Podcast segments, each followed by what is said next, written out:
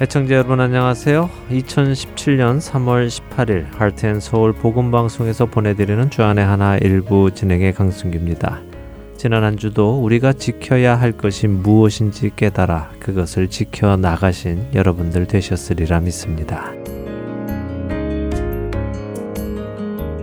네, 오늘과 다음 주 주안의 하나 일부는 조금 특별한 방식으로 진행을 해 드리려고 합니다. 멀리서 귀한 손님이 한 분 와 계셔서 그러는데요. 그분을 초대해서 그분의 삶에 역사하신 하나님을 애청자 여러분들과 함께 나누면 좋겠다 하는 생각에서 준비했습니다.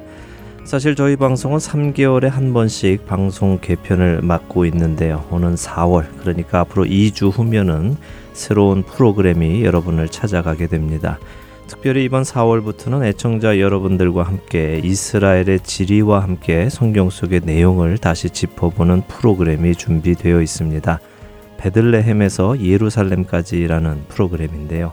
바로 이 프로그램을 진행해 주실 분이 멀리서 와 계십니다.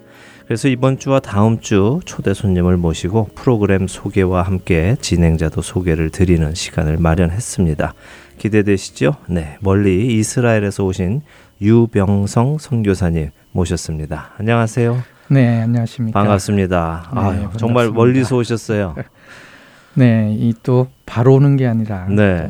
비행기를 유럽에서 갈아타니까 네. 좀더 멀게 느껴지네요. 그렇죠. 예. 예. 그래도 다행히 런던에서 이 피닉스까지는 한 번에 오셨다고 들었어요. 네. 예. 어, 예전에 미국에 올때 음. 뭐 직행이라고 해서 타고 왔는데 음. 나라가 워낙 크니까 중간에서 한번 갈아타더라고요. 그렇죠. 예. 그런데요. 이스라엘에서 출발할 때이 음. 아리조나의 날씨를 이렇게 생각해서 네. 요 날씨에 맞춰서 음. 옷을 입었어요. 네네. 런던에서 추웠습니다. 아, 그러셨구나. 예. 런던에서 몇 시간이나 계셨어요? 어, 지금 음. 이 아리조나 올 때는 3시간 반 네. 트랜짓이었고요. 네. 근데 돌아갈 때는 7시간 좀 넘게 트랜짓을 어, 해야 됩니다. 예, 아유, 춥지 않게. 예, 그래서 갈 때는 네, 뭔가 좀 준비를 해서 가셔야겠네요. 네. 아, 소개해 드린 대로 이제 4월부터 새롭게 시작되는 베들레헴에서 예루살렘까지라는 이제 프로그램을 진행해 주시기 위해서 이스라엘에서부터 이제 오셨는데 네, 여기서 첫 찬양 함께 하신 후에 계속해서 말씀을 나누도록 하겠습니다. 첫 찬양 신청곡입니다. 미조리주 세인트 찰스에서 최경실 애청자님께서 편지를 보내주셨습니다. 샬롬 하트앤서울 복음 방송에서 수고하시는 모든 분들께 감사드립니다. 방송을 통해 제게 영적인 부요함을 얻게 해 주셔서 감사드립니다. 풍성한 주님의 열매들을 많이 거두시기를 기도드립니다. 주님을 의지하며 사시는 모든 분들과 청결하고 거룩한 삶을 살아가기 위해 애쓰시는 모든 분들과 함께 듣고 싶습니다. 나를 받아 주셔서 신청합니다. 라고 하시면서요. 세인트 찰스에서 최경실 애청자님께서 편지 보내주셨습니다. 최경실 애청자님 늘 이렇게 힘이 되고 도전이 되는 편지 보내주셔서 감사드립니다. 말씀하신 대로 우리 모두가 풍성한 주님의 열매를 많이 맺기를 소원합니다. 신청곡 보내드립니다.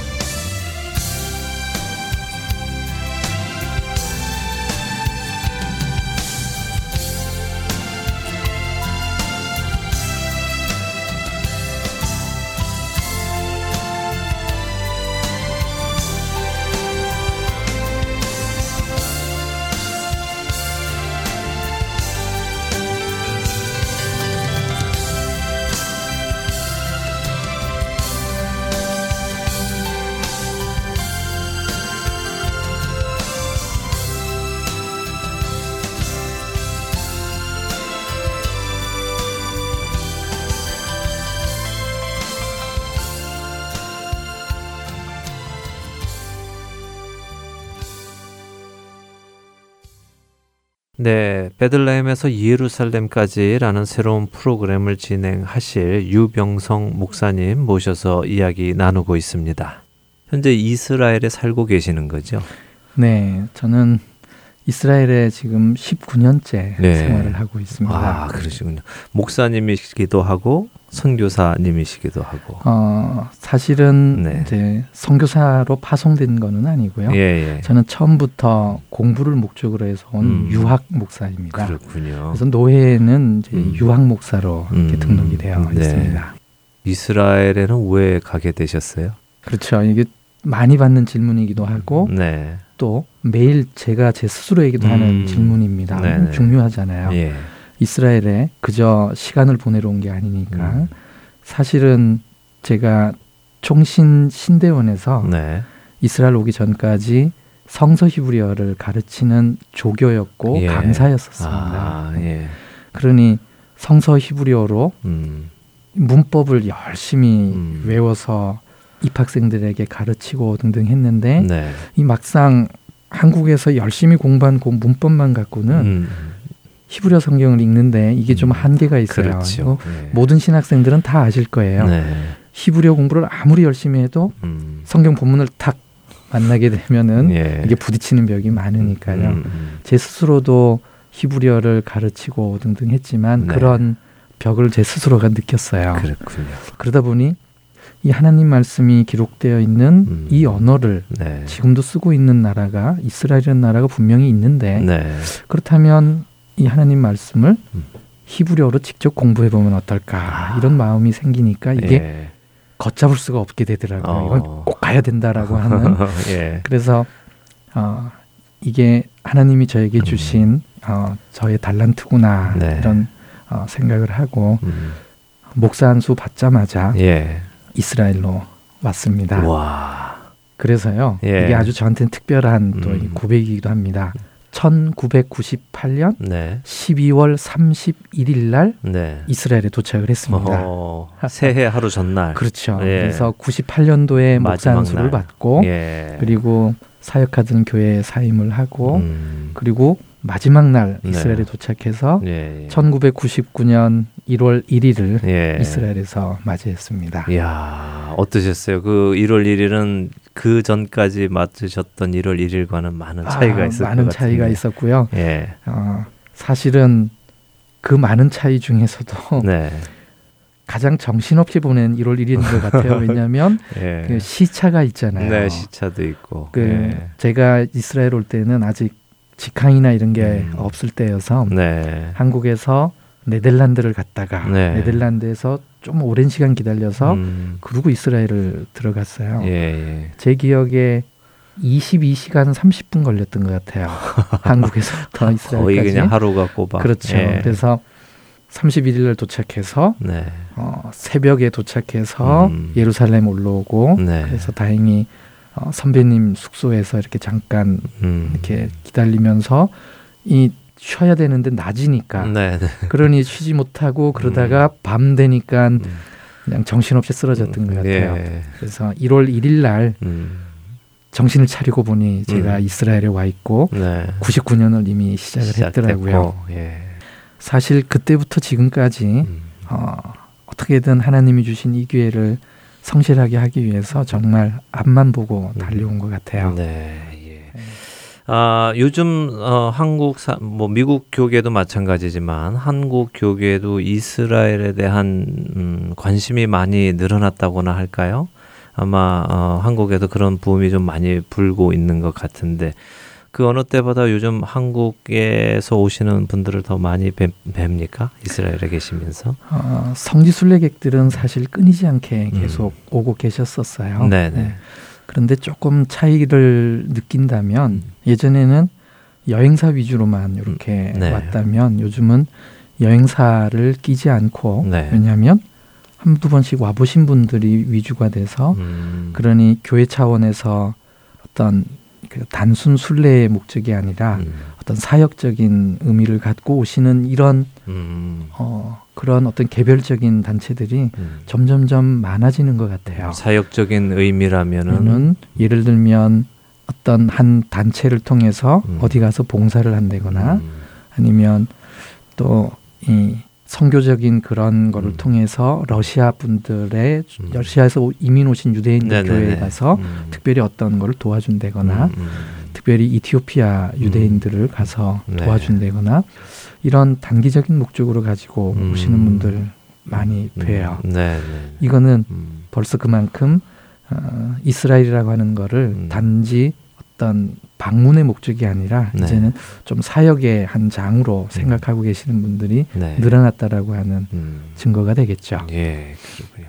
이제 19년을 어, 이스라엘 사셨는데 많은 분들이 나는 한 번도 가보지 못한 이스라엘을 그렇게 오래 사시다니 참 부럽다 하는 분들도 어, 계실 것 같아요. 그런 분들에게 어떤 말씀 해주실 19년을 사신 분으로서 그렇게 이스라엘 예루살렘을 동경하는 분들에게 해주시고 싶은 말씀이 있으시면 네, 이 좋은 질문이긴 하지만 네. 대답하기에는 참 어려운 않습니까? 질문이네요. 예. 왜냐하면 음. 이스라엘을 어떻게 생각하고 계시는지가 음. 각자 다르기 때문에 네. 그분들에게 드릴 수 있는 말도 또 어떻게 보면 그렇겠네요. 또 네. 다른다고 볼 수 있을 것 같아요. 네. 하지만 이 어떤 전체적으로 누구나가 다 이스라엘을 생각하고 있는 그런 음. 공통 분모 중의 하나는 이스라엘은 성경의 땅이다라고 하는 거는 이거는 누구나가 다 네. 그렇게 생각하고 있을 것 같아요. 네네. 네. 그렇다면 저는 이스라엘이 거룩해서 성지가 아니라 네. 성경의 땅으로서의 음. Bible Land를 생각을 음. 하고 있습니다. 네. 19년 동안 성지 곳곳을 방금도 표현한 성진함은 음. Bible Land의 곳곳을 네. 제가 직접 발로 밟아보고 음. 그런 밟은 다음에 하나님 말씀을 읽을 때에는 음. 이게 다가오는 느낌이 다르죠. 그렇죠. 일차적인 의미가 분명히 더 확실해지고 음. 그러다 보니 그 의미와 음. 그때의 역사를 같이 이렇게 생각할 때, 네, 네. 아 오늘날 우리 한국 교회가 음. 성경의 역사 의식 부분을 네. 그동안 간과한 부분이 있었구나 음. 하는 부분들이 음. 너무나 많은 어, 체험들을 했어요. 네. 그래서 이스라엘을 생각하고 계시는 분들이 있다면 음. 어, 그분들에게 이스라엘을 단순히 Holy Land라는 개념이 아니라 네. Bible Land라는 개념으로 음. 성경을 이해하고자 하는 그런 어떤 마음으로 네. 이스라엘을 생각을 해보신다면 음. 거기에서 오는 큰 장점들이 있을 것 같아요. 네, 네. 아울러 네. 역사 의식에 대해서도 분명히 생각하게 될 테고요. 네. 왜냐하면 출애굽이라고 하는 게 음. 단지 성경에만 나오는 먼 나라 동화 같은 이야기가 아니라 네. 실제로 있었던 일이고 음. 이스라엘 백성들의 정체성을 음. 형성하는 공통된 기억이라는 거 한다면 네. 이게 성경을 통해서 음. 기록만 된 게 아니라 그분들이 지나갔던 장소 장소들이 비록 지금 많이 변해 있기는 할지라도 네. 그 땅이 그대로 있기 때문에 음. 누구나 이스라엘은 한번 음. 다녀가시는 걸 한번 음. 권해드리고 싶고요. 네네. 네. 그래서 기왕 오실 때 네. 어, 그냥 어떤 여행적 개념이 아니라 음. 와서 음. 성경과 한번 연결짓는 그런 음. 시도를 해보시면 어떨까 네. 싶어요. 네. 근데 지금 출애굽 얘기만 했지만 사실은 음. 좀더 가까이는 예수님이죠. 네.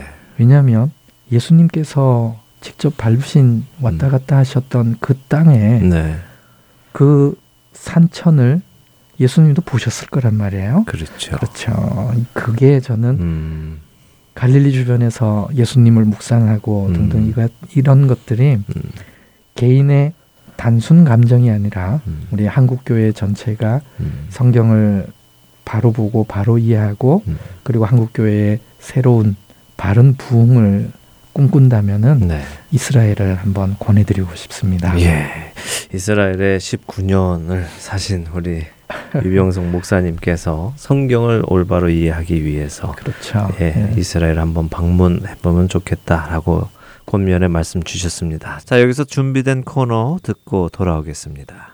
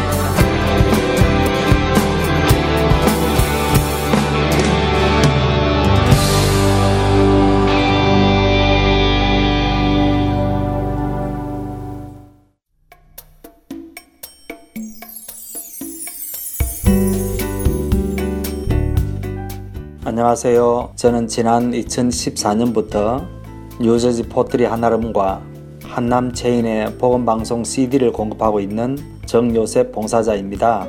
믿지 않는 분들에게는 예수님의 복음을, 믿는 자들에게는 생각과 마음을 지킬 수 있도록 도와주는 복음방송이 정말 얼마나 감사한지 모릅니다. 우리 주님께 찬양과 영광을 돌려드립니다. 감사합니다. 안녕하세요. 저는 오하이오의 페어본에 있는 한국 마켓과 영식당 그리고 콜럼버스에 있는 풍민식당과 사라가 식품점에 복음 방송의 CD를 비치하고 있습니다. 복음을 전하는 작은 일에 사용하여 주심을 하나님께 감사드립니다. 귀 있는 자들에게 복음을 전하는 이 사역에 동참하실 분들은 복음 방송 전화번호 602-866-8999로 연락 주시기를 부탁드립니다.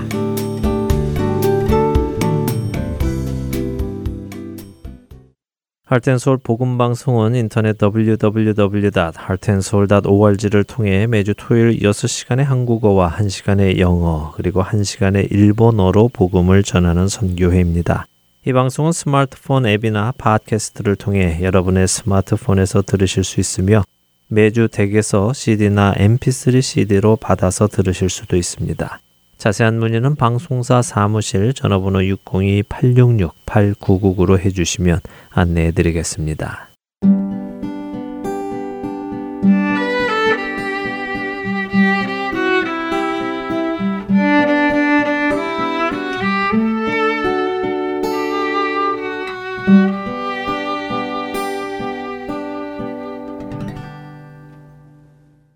노스캐롤라이나 그린스보로 한인 장로교회 한일철 목사님께서 풀어주시는 성경의 말씀 예수님의 비유 함께 하시겠습니다. 오늘은 숨겨진 보화와 값진 진주의 비유를 나누어 주십니다. 전에 엘리베이터 안에서 어떤 미국 노인분이 이렇게 저희에게 질문했습니다. Are you born again Christian? 거듭난 크리스찬입니까? 라고 질문했어요. 그렇다고 했습니다. 우린 목사요, 사모요. 아, 우린 예수님을 믿습니다. 그런데도 우리에게 다시 한번 문이 열리자 나가기 직전에 아, 이런 질문을 또 한 번 확인하는 것이었습니다. 이번에는 리얼리 자를 하나 더 넣었어요. Are you really a born again Christian? 목사요 사모라고 했는데도 불구하고 또 한번 확인하는 모습에 저는 사뭇 놀랬습니다. 그런데 제가 오늘 여러분에게 동일하게 질문해 보겠습니다. Are you really a born again Christian?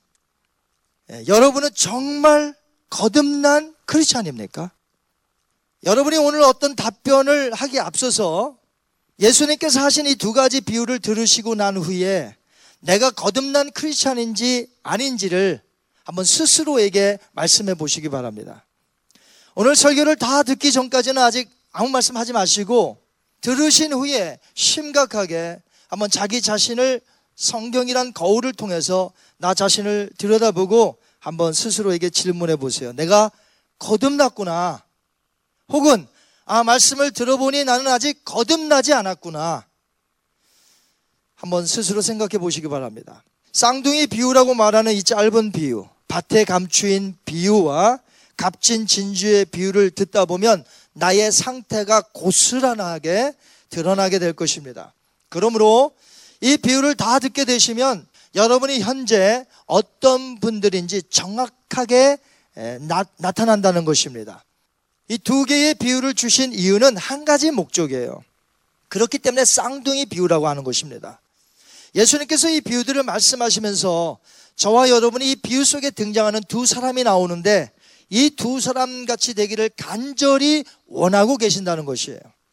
왜냐하면 그 사람들이 거듭난 사람이기 때문에 그렇습니다. 그럼 비유 속에 등장하는 사람들이 각각 어떻게 했냐 하는 것이죠.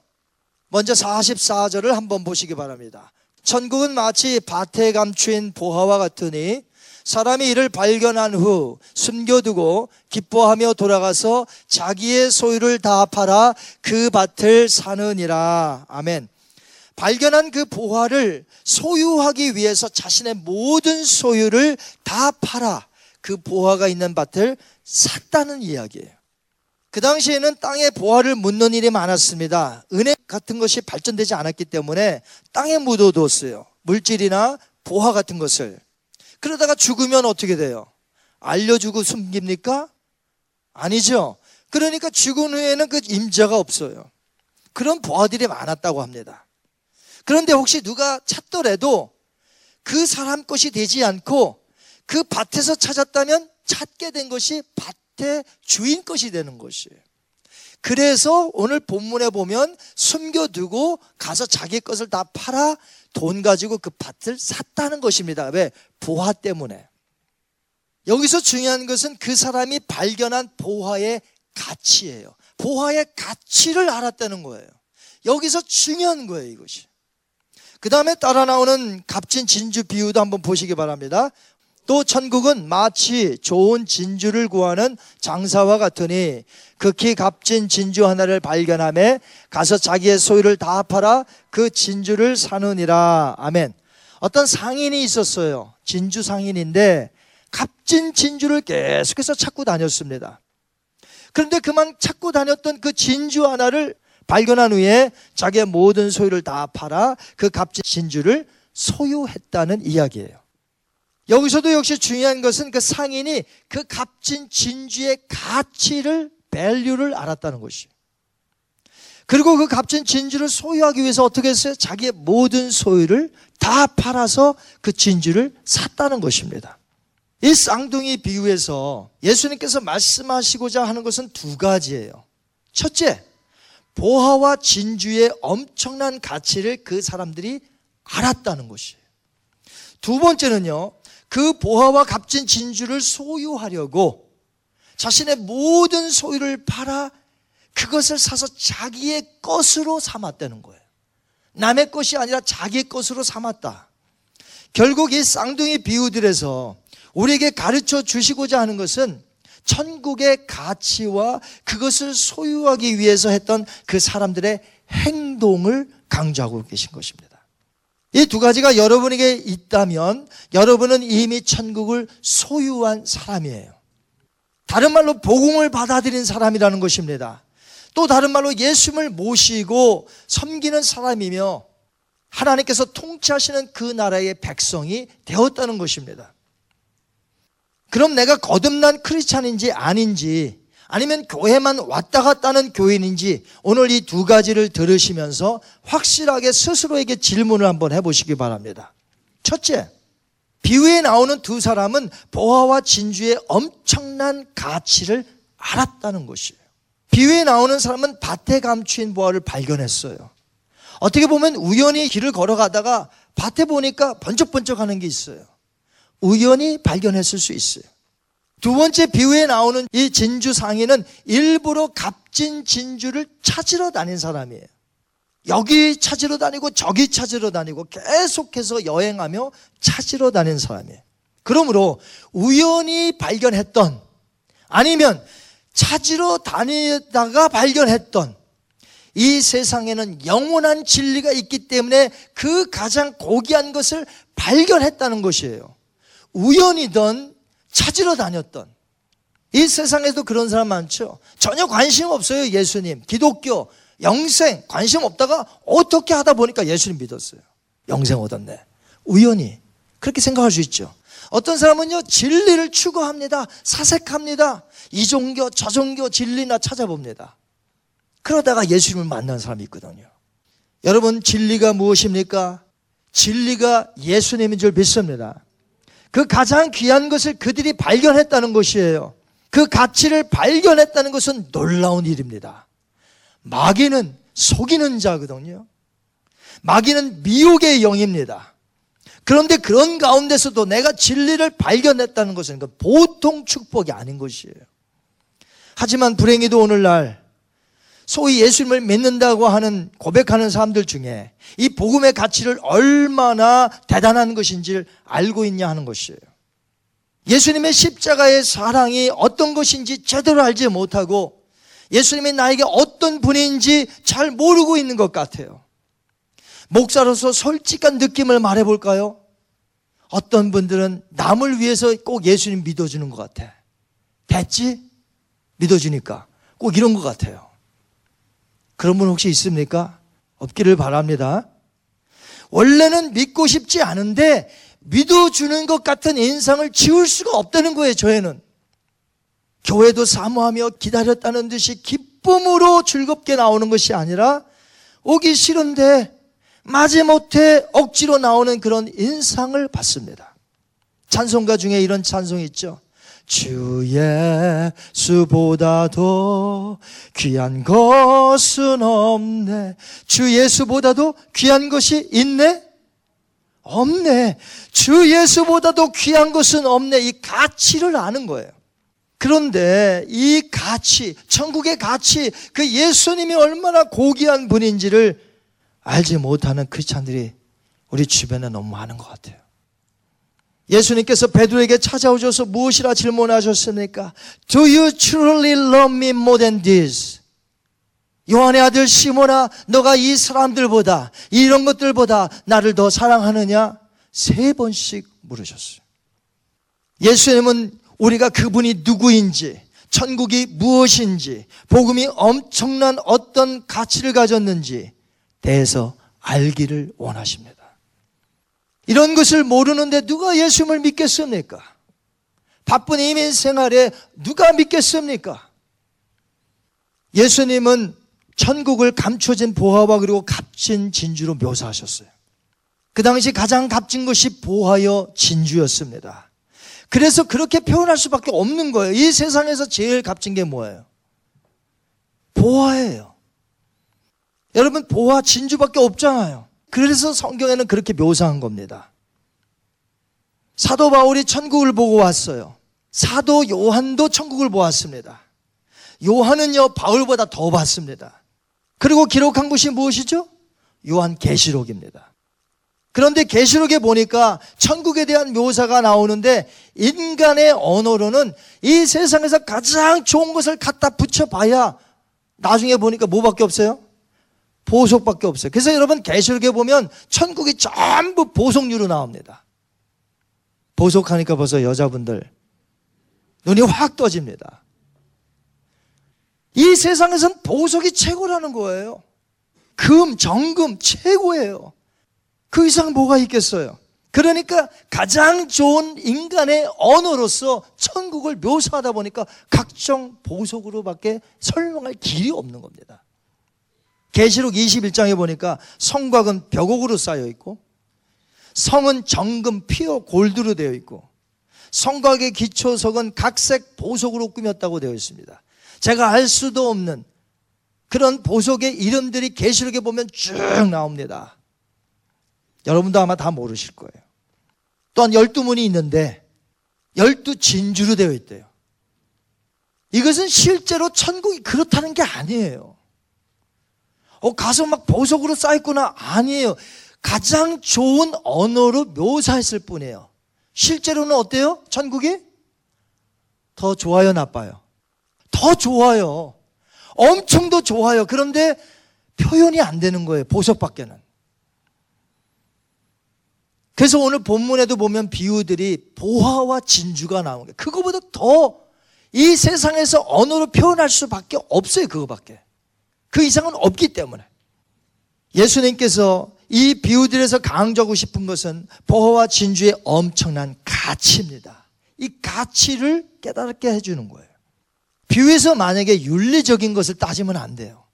아, 그걸 발견했으면 주인에게 알려줘야지 도덕성이 없게 윤리적으로 그러면 대 사람이 이런 걸 따지면 예수님의 비유의 핵심을 놓치는 겁니다. 그게 중요한 게 아니에요. 예수님은 여기서 가르치고자 하는 핵심이 있는 겁니다. 그게 뭐예요? 첫 번째, 보화의 가치. 즉, 뭐의 가치를 알라는 거죠? 천국. 천국의 가치를 알라는 것입니다. 이 세상에서 천국보다 더 가치 있는 것은 없다는 것이에요. 여러분 이 사실을 믿으십니까? 여러분은 이 세상에서 그 어떤 것들보다도 천국을 가장 가치 있는 것으로 여기시느냐 하는 것이에요. 구원은 여기서부터 시작되는 거예요. 내가 가치를 모르는데 무슨 구원을 받았어요? 그 가치를 모르는데 중요하고 얼마나 소중한지 그 가치를 모르는데 누가 예수님을 믿겠어요? 숨겨진 보화를 발견한 사람은 오늘 성경에 보니까 기뻐하였다고 그랬습니다. 기뻐하였다. 내가 진정 구원받은 사람이라면 내가 받은 영생, 내가 얻은 천국에 대해서 가장 기뻐할 것입니다. 여러분이 지금 기뻐하고 살고 계신다면 여러분은 두말할 것 없이 거듭난 사람이에요. 크리스찬의 표상이 있는데 조이예요, 조이. 여러분 크리스찬들이 날마다 죽겠다 그러고 아주 입에 붙기 죽겠어. 우리 한국 사람은 왜 배불러도 죽겠는지 몰라. 내가 배고파 죽겠는 건 알겠는데 왜 배불러 죽겠냐? 아주 입에 붙었어요, 죽겠네가. 우리의 이 크리스찬의 표상은 트레이드 마크는 뭐냐면 J-O-Y. 조이에요, 조이. 즐거운 거예요, 기쁜 거예요. 여러분, 즐겁습니까? 예수 믿는 게 좋습니까? 하루는 예수님이 보낸 70명의 제자단이 기뻐하며 예수님께 돌아왔어요. 예수님, 예수님, 내가 예수님의 이름으로 명하니까 귀신들도 나가도이다. 너무너무 익사이랑하고 기뻐하고 쫓아왔어요. 예수님, 예수님. 그러자 예수님이 누가복음 10장 20절에 이렇게 말씀하셨어요. 한번 같이 읽을까요?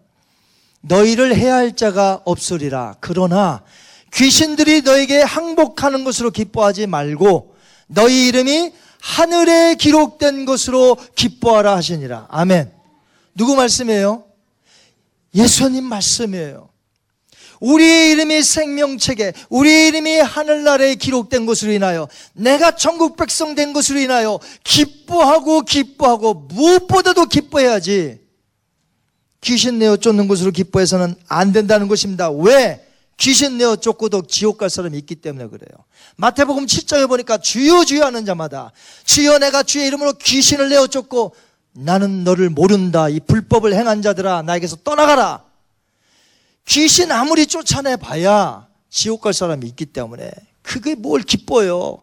내 이름이 생명책에 기록된 것이 기쁜 것이지. 내가 진정 구원받은 사람이라면 천국의 영광스러움, 그 영생의 가치, 하늘나라의 상속에 대해서 알아야 한다는 거예요. 이런 것을 모르는 사람이 예수님 믿으려고 하겠어요. 이런 것을 모르는 사람이 뜨겁게 주님을 섬길 수 있냐는 것이에요. 뜨겁게 섬길 수 있어요. 내 목숨 다해서 주님 섬길 수 있냐는 것이. 이런 걸 모르는데, 이 가치를 모르는데 어떻게 내가 하겠느냐는 것이죠. 그렇다면 오늘 말씀을 듣는 여러분은 오늘 현재 어떤 상태입니까? 천국의 가치를 내가 안다면 그 다음 둘째 단계로 나아가게 됩니다. 이것이 더 중요한 거예요. 첫째보다 이 두 번째가 더 중요한 거예요. 여러분이 이 두 번째 단계까지 가셨는지 한번 살펴보시기 바래요. 예수님이 가장 소중하고 구원의 소식이 가장 기쁘고 가치 있는 것이라면 이제 결정해야 한다는 거예요. 그 천국을 소유하기 위해서 나의 모든 소유를 팔기로 결정하여 그것을 사는 거예요. 오늘 비유해 보시면 보화를 발견한 사람과 값진 진주를 찾는 상인은 그 가치 있는 것을 보고 기뻐했다고 그랬습니다. 그러나 단지 기뻐만 하고 아무것도 하지 않았다는 것이 아니에요. 그 가치 있는 것을 자기의 것으로 삼고자 자기의 모든 소유를 팔아 그것을 결국에는 손에 가졌다는 것이에요. 이것이 바로 참된 거듭난 자의 모습이에요. 가치를 모르는 것도 문제지만 그 가치를 알면서도 어떤 행동도 취하지 않았다면 그것이 내 것이 될 수 없는 것은 자명한 일 아닙니까? 예전에 아프리카에서 다이아몬드가 번쩍해도 그것이 뭔지를 모르니까 돌 중에 하나인 줄 알고 그 원주민들은 그냥 지나쳐 버렸다는 것이에요. 그것이 얼마나 값어치가 있는 것인지도 모르고 다이아몬드를 그 사람들이야말로 그의 가치를 몰랐다 쳐도 만약 귀중한 가치가 있는 것을 발견했는데도 불구하고 어 저기 귀한 보화가 있네 하고 그냥 지나쳐 버린다면 어떻게 될까요? 모르고 지나가는 사람과 다를 바가 뭐 있습니까? 모르고 지나가나 알지만 그냥 지나가나 똑같다 이거예요. 그 보물을 내 것으로 해야겠다는 결단이 오늘 필요한 것입니다. 그것을 얻기 위해 내 것을 다 파는 행동이 필요하다는 것이죠. 그래야 소유되기 때문에. 그렇다면 자기 소유를 다 판다는 것이 무엇이냐는 것이. 내 소유를 다 판다는 것이 무엇일까? 이것은 우리가 가진 돈으로 산다든지 아니면 내 의로운 행실로 산다든지 아니면 나의 어떤 다른 것으로 내가 구원을 살 수 있다는 뜻이 아닙니다. 오늘 비유에는 설명되어 있지 않지만 성경 곳곳에서 우리에게 어떻게 해야 되는지를 가르쳐 주고 있습니다. 크리스찬이 되기 위해서 결단하고 따라야 할 희생을 말하고 있습니다. 한번 따라하십니다. 희생. sacrifice. 내가 예수님을 믿으려면 결정을 해야 되는데 희생이 있어야 돼요. 그게 뭔지 아세요? 예를 들어서 다른 어떤 사람이 우상신을 섬겨요. 그러면 그 사람에게 복음이 들어가서 예수님을 믿는다고 하면 그 우상을 포기해야 돼. 그 우상과 예수님을 같이 겸하여 섬길 수가 없는 거예요. 자기가 최고인 줄 알고 살았어요. 예수님 믿기 전에. 그런데 예수님을 받아들이려고 하니까 나의 우상을 내 던지지 않으면 안 돼요. 지금껏 죄를 지으며 살아왔어요.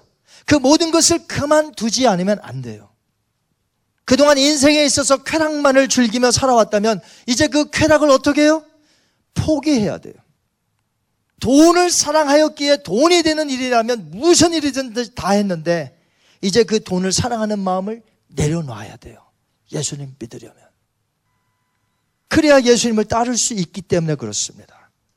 예수님께서 말씀하시기를 하나님과 재물을 겸하여 섬길 수 없느니라. 한 사람이 두 주인을 섬길 수 없느니라. 하나는 포기해야 한다는 것이에요. 예전엔 물질이라는 신을 섬겼어요. 물질을 사랑했어요. 물질 되는 일이라면 다 했어요. 그러나 예수님을 믿으려면 이거 포기해야 하는 것이에요. 때론 가족도 포기해야 합니다. 예수님께서 말씀하셨습니다. 마태복음 10장 34절에서 36절. 한번 같이 읽겠습니다. 내가 세상에 화평을 주러 온 줄로 생각하지 말라. 화평이 아니요 검을 주러 왔노라. 내가 온 것은 사람이 그 아버지와 딸이 어머니와 며느리가 그 시어머니와 불화하게 하려 함이니 사람의 원수가 자기 집안 식구니라. 아멘. 이 말씀이 무슨 뜻이에요? 예수님이 이 땅에 오셨을 때의 유대인들은 예수님이 메시아임을 하나님의 아들임을 믿지 않았습니다. 그러다가 예수님이 복음 전파하시는데 어떤 아들이 듣다가 예수님을 영접했어요.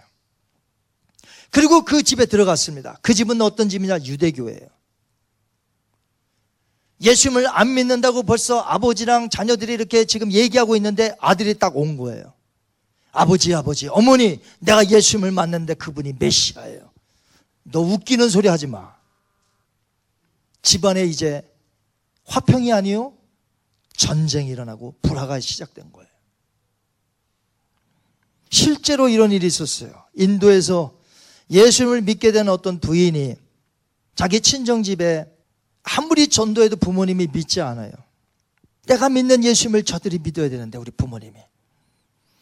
근데 안타까워요. 집에 딸이 오는 곳까지 금했어요. 금지령을 내렸어요. 오지 말아라. 이제는 너와 나랑 끝이다. 그러다가 얼마 후에 정가를 하나 받게 됐는데 오래는 거예요, 집에. 남편하고. 너무나 기뻐서 남편하고 갔습니다. 그런데 집에서 맛있게 차려놓은 저녁 식사를 먹고 그만 둘이 죽고 말았어요. 음식에 독을 넣은 것이에요. 이것이 바로 예수님이 말씀하신 가족의 불화요 전쟁의 시작인 것이죠. 원수가 가족에 있다는 말씀이에요. 마틴 루터가 작사 작곡한 내주는 강한 성이요. 3절에 보니까 이렇게 되어 있습니다. 이 땅에 마귀 들끓어 우리를 삼키려 하나 겁내지 말고 섰거라 진리로 이기리로다 그 다음에 잘 들으세요. 친척과 재물과 명예와 생명을 다 빼앗긴데도 진리는 살아서 그 나라 영원하리라. 친척과 재물과 명예와 생명이 내게서 다 빼앗긴다 할지라도 진리는 살아서 그 나라 영원하리라. 마틴 루터는 억압과 심한 박해 속에서 자기 것을 다 이뤘습니다. 예수님을 믿고 따르며 주신 사명을 그러나 잘 감당했습니다. 본어겐 크리스찬은 설사 내게 있는 모든 것이 빼앗긴다 할지라도 내가 예수님을 믿는 것이 예수님 믿는 사람이에요. 천국의 가치를 깨닫고 그것을 소유하기 위해서 예수님을 믿겠다고 결심했다면 내 것을 모든 것을 포기할 줄 아는 사람이 크리스찬인 것이에요. 이 사람이 진정 본어겐 크리스찬이란 말이에요, 여러분. 여러분 예수님에서 무엇을 포기하셨습니까? 천국의 가치를 깨닫고 그것을 소유하기 위해서 예수님 믿기 위해서 내 것을 포기해야 돼. 예수님 믿으려면 고난이 올 것입니다. 핍박이 올 것입니다. 예수님은 이것을 절대로 따라오는 자들에게 숨기지 않으셨습니다.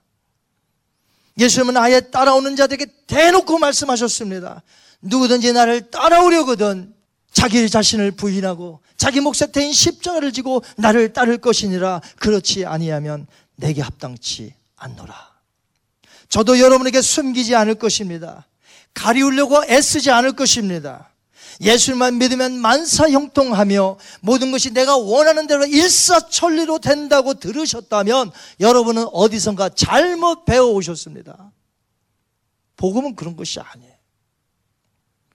예수님을 믿으면 오히려 내가 포기할 것이 많고 예수님을 믿음으로 고난이 찾아온다는 것입니다. 그럼에도 불구하고 믿고자 하는 그 사람, 그 사람이 거듭난 본어겐 크리스천이 되는 것입니다. 그 엄청난 가치, 그 영원한 가치를 알기 때문에 그러는 것이. 사랑하는 성도 여러분, 오늘 말씀을 맺습니다. 여러분이 만약에 천국의 가치를 알고 예수님을 믿는다는 것이 어떤 것이 안다면 나의 모든 것을 포기하고 따를 수 있어야 합니다. 그 천국의 가치와 비교하면 정말로 내가 지닌 것은 아무것도 아니에요. 수많은 핍박을 당했던 사도 바울은 이렇게 외쳤습니다. 로마서 8장 18절에 생각하건대 현재의 고난은 장차 우리에게 나타날 영광과 비교할 수 없도다. 시편 84편 저자는 주의 궁종에서 거한 날이 다른 곳에서 첫날보다 나은즉 악인의 장막의 거함보다 내 하나님 문지기로 있는 것이 좋사오니 예수를 믿는 사람들의 진정 구원받은 자들의 즐거움의 고백이에요. 기억하십시오. 나의 희생과 결단 없이 예수님을 믿을 수 없습니다. 나의 것을 포기하지 않은 채 욕심과 이기심이 가득한 옛 모습 위에 하나님의 복만을 받으라는 것은 성경에서 말하는 복음이 아니라는 것이.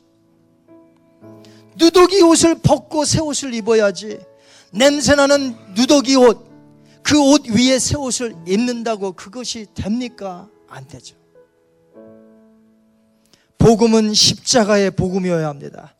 내가 두 손에 아무것도 가지지 않아야 십자가를 잡을 수 있다는 것이에요.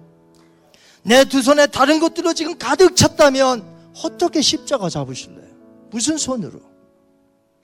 오늘 비유에 나오는 두 사람은 그 보화와 값진 진주를 얻기 위해 자기의 것을 다 팔아 그것을 샀습니다, 여러분. 바로 자기의 것을 다 팔았다는 것이 희생입니다, sacrifice. 그러나 아이러니컬하게도 주님을 믿은 후에 자기가 포기했던 것을 희생이라고 생각하는 크리스찬은 아무도 없어요. 오직 하나님의 은혜였다고 고백하지. 그걸 희생이라고 생각하는 사람이 단 한 사람도 없어. 청년 때 저와 예수님을 믿었습니다. 저의 모든 것을 포기하고 예수를 믿었던 저에게 지금 누군가 저에게 찾아와서 한 목사님, 청년 때 예수를 믿기 위해 많이 희생하셨네요. 라고 질문한다면 저는 이렇게 답변할 것입니다. 천만에요. 저는 희생한 것이 단 하나도 없습니다. 하나님의 은혜로 그 영원한 가치를 깨닫고 구원받았을 뿐입니다. 그렇습니다. 희생이 아니라 하나님의 은혜라는 것이 그 영원한 생명을 발견하게 하시고 얻게 하셨는데 어찌 내가 내 것을 포기한다고 그것이 희생이라 말할 수가 있겠느냐 하는 것이죠. 희생이 아니라 하나님의 은혜라는 것이. 하나님의 은혜로 그 천국의 가치를 저는 깨달았어요. 하나님의 은혜로 그렇기 때문에 나는 내 것을 포기할 수 있었어요. 나의 것을 포기하고 주님을 따랐으니 이 어찌 감히 희생이라는 단어를 올릴 수 있느냐는 것이에요. 하나님의 은혜지, 은혜. 이제 여러분은 오늘 비유를 다 들으셨습니다. Are you really a born again Christian? 정말 여러분 거듭난 크리스찬입니까? 아니면 교회만 왔다 갔다 하는 교인입니까? 이제 답변은 여러분이 하실 차례예요. 여러분 무엇이라 답변하시겠습니까? Are you really a born again Christian? 무엇이라 답변하시겠습니까?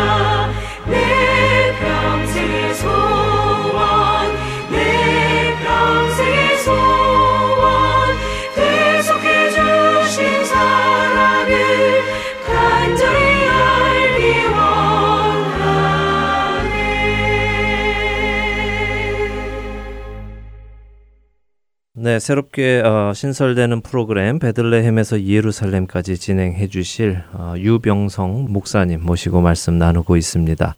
어, 처음에 이제 히브리어를 공부하시기 위해서 한국에서 이제 히브리어를 가르치시는 조교도 하셨고 전공도 하셨고 그렇죠. 했는데 히브리어를 공부한다가 아니라 네. 히브리어로 성경을, 성경을 직접 보고 읽고 공부하고 네, 근데 그렇기 위해서는 또 히브리어도 음. 당연히 공부를 해야죠. 네, 예. 네. 그래서 이제 그 이유로 이스라엘을 가셨는데 네. 예.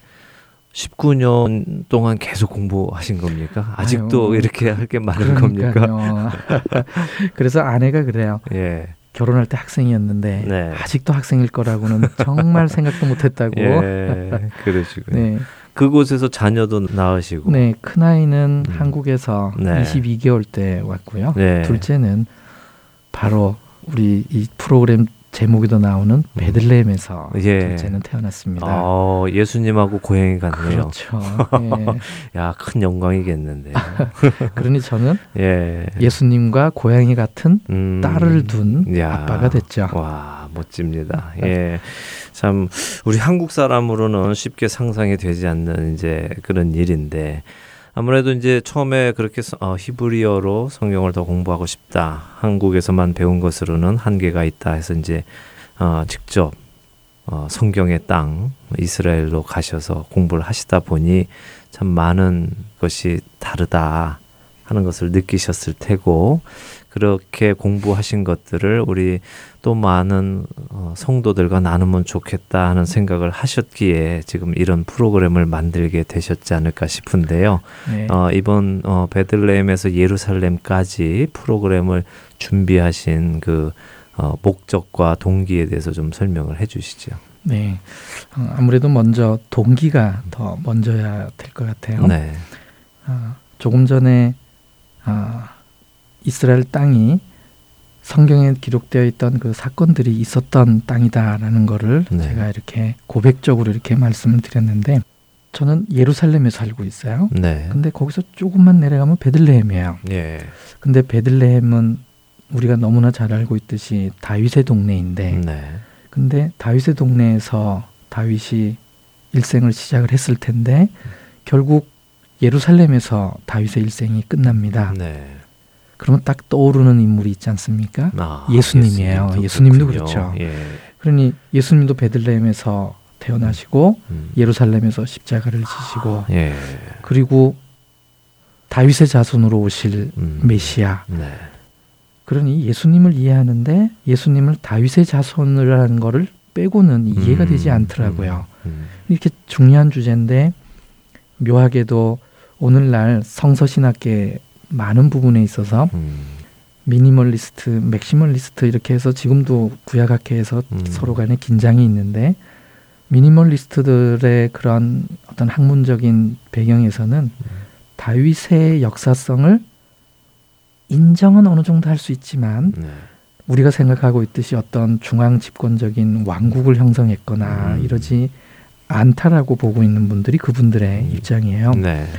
여기에 대해서 오늘날 현지 이스라엘에서는 이스라엘 학자가 추측이 돼서 다윗성을 발굴을 하고 있습니다. 예. 히브리 대학의 음. 에일란 마잘이라고 하는 교수님이요. 네. 그리고 엘라 골짜기의 히르벳 카야파라고 하는 음. 곳도 이미 발굴이 돼서 다윗의 중앙 집권적 왕궁의 음. 어느 정도의 작은 어떤 실체성을 어느 정도까지 접근을 한 상태예요. 어. 이런 내용들을 접하고 등등 하다 보니 네. 제 스스로도 다윗에 대해서 다시 한번 보게 되더라고요. 네. 이러던 차에 어, 제가 이 복음 방송 대표님께 음. 어, 어떤 특별한 음. 어떤 프로그램에 대한 제안도 받고 네. 그래서 늘 고민해 오던 이 주제를 음. 아이 정도 주제라면은 네. 제가 한번 그동안 공부한 것들을 다 잘 활용을 해서 예. 한번 준비를 하면 음. 어, 이 애청자분들의 음. 어떤 신앙적인 부분과 네. 더 나아가서는 이거를 준비하면서 또 제 스스로도 또 정리가 될 수 있으니까 네, 네. 그래서 이 다윗을 선택하게 됐고요. 네. 그 제목은 음. 고민 많이 했습니다. 네. 어떻게 이거를 표현할까? 음. 근데 예수님과의 이 메시아성의 연계성을 생각하다 보니 네. 예수님과 서로 겹쳐지는 음. 이 탄생지와 출발지인 베들레헴에서 네. 그리고 마지막 마무리되는 예루살렘까지 음. 그래서 이 두 장소를 음. 이름을 따서 베들레헴에서 예루살렘까지라는 이런 제목을 네. 네, 붙여봤습니다. 예. 이게 동기고요. 네네. 네. 목적은 음. 근데 이미 어, 이 동기 설명드리면서 음. 목적도 다 말씀을 드린 것 같아요. 네. 왜냐하면 다윗을 연구함으로 해서 음. 다윗의 역사성이 조금이라도 더 드러나게 된다면 네. 다윗의 자손으로 오실 메시아이신 예수 그리스도에 대한 역사성에 네. 정말 든든한 음. 기초가 만들어지는 거잖아요. 네, 네. 그러니 지금 이스라엘에서 공부하는 저의 최종적 목적도 음. 어떤 historical Jesus에 대한 좀 더 폭넓은 이해가 음. 저의 최종적인 어떤 방향성인데 네네. 네. 그러다 보니 다윗부터 출발해서 네. 결국은 예수님 있는 데까지 음. 그것도 역사적인 예수님의 그 어떤 흔적을 네네. 네. 최대한 접근해보고자 하는 게 음. 저의 최종적인 목적입니다. 네. 그러기 위해서 다윗부터 출발한 거죠. 출발하는군요. 네. 예, 기대가 많이 되는데요. 어, 상당히 많은 양입니다. 그렇죠? 네. 지금 준비하신 양이 어, 저희가 방송 준비로는 약 40주 의 어, 방송이고 매 시간 약 20분에서 25분 정도의 분량인데 준비하시면서 고생 많이 하셨을 것 같아요. 아, 고생 많이 했고요. 예. 그 이렇게까지 집중적으로 음. 긴 글을 써본 경험이 없어요. 예. 이한 회마다 음. 사실 처음에는 10페이지를 다 원고를 준비를 했어요. 네. 그럼 40회면은 40페이지입니다. 400 네. 400페이지죠. 그렇죠. 곱하기 예. 40. 예. 그래서 책을 한 권을 쓰신 제가 그거 예. 준비할 때 음. 옆에서 음. 아내가 사실 음. 걱정을 할 만큼 네네. 네. 음. 건강에 대한 걱정할 만큼 음. 어, 정말 많은 시간 투자를 했고요. 네. 그리고 음. 이 단순히 시간 투자만 한다고 되는 게 아니라 정말 고민도 많이 하고 네네. 네. 묵상도 많이 하고 그리고 이렇게 원고가 또 준비될 수 있었던 거는 그 19년 동안 살면서 네.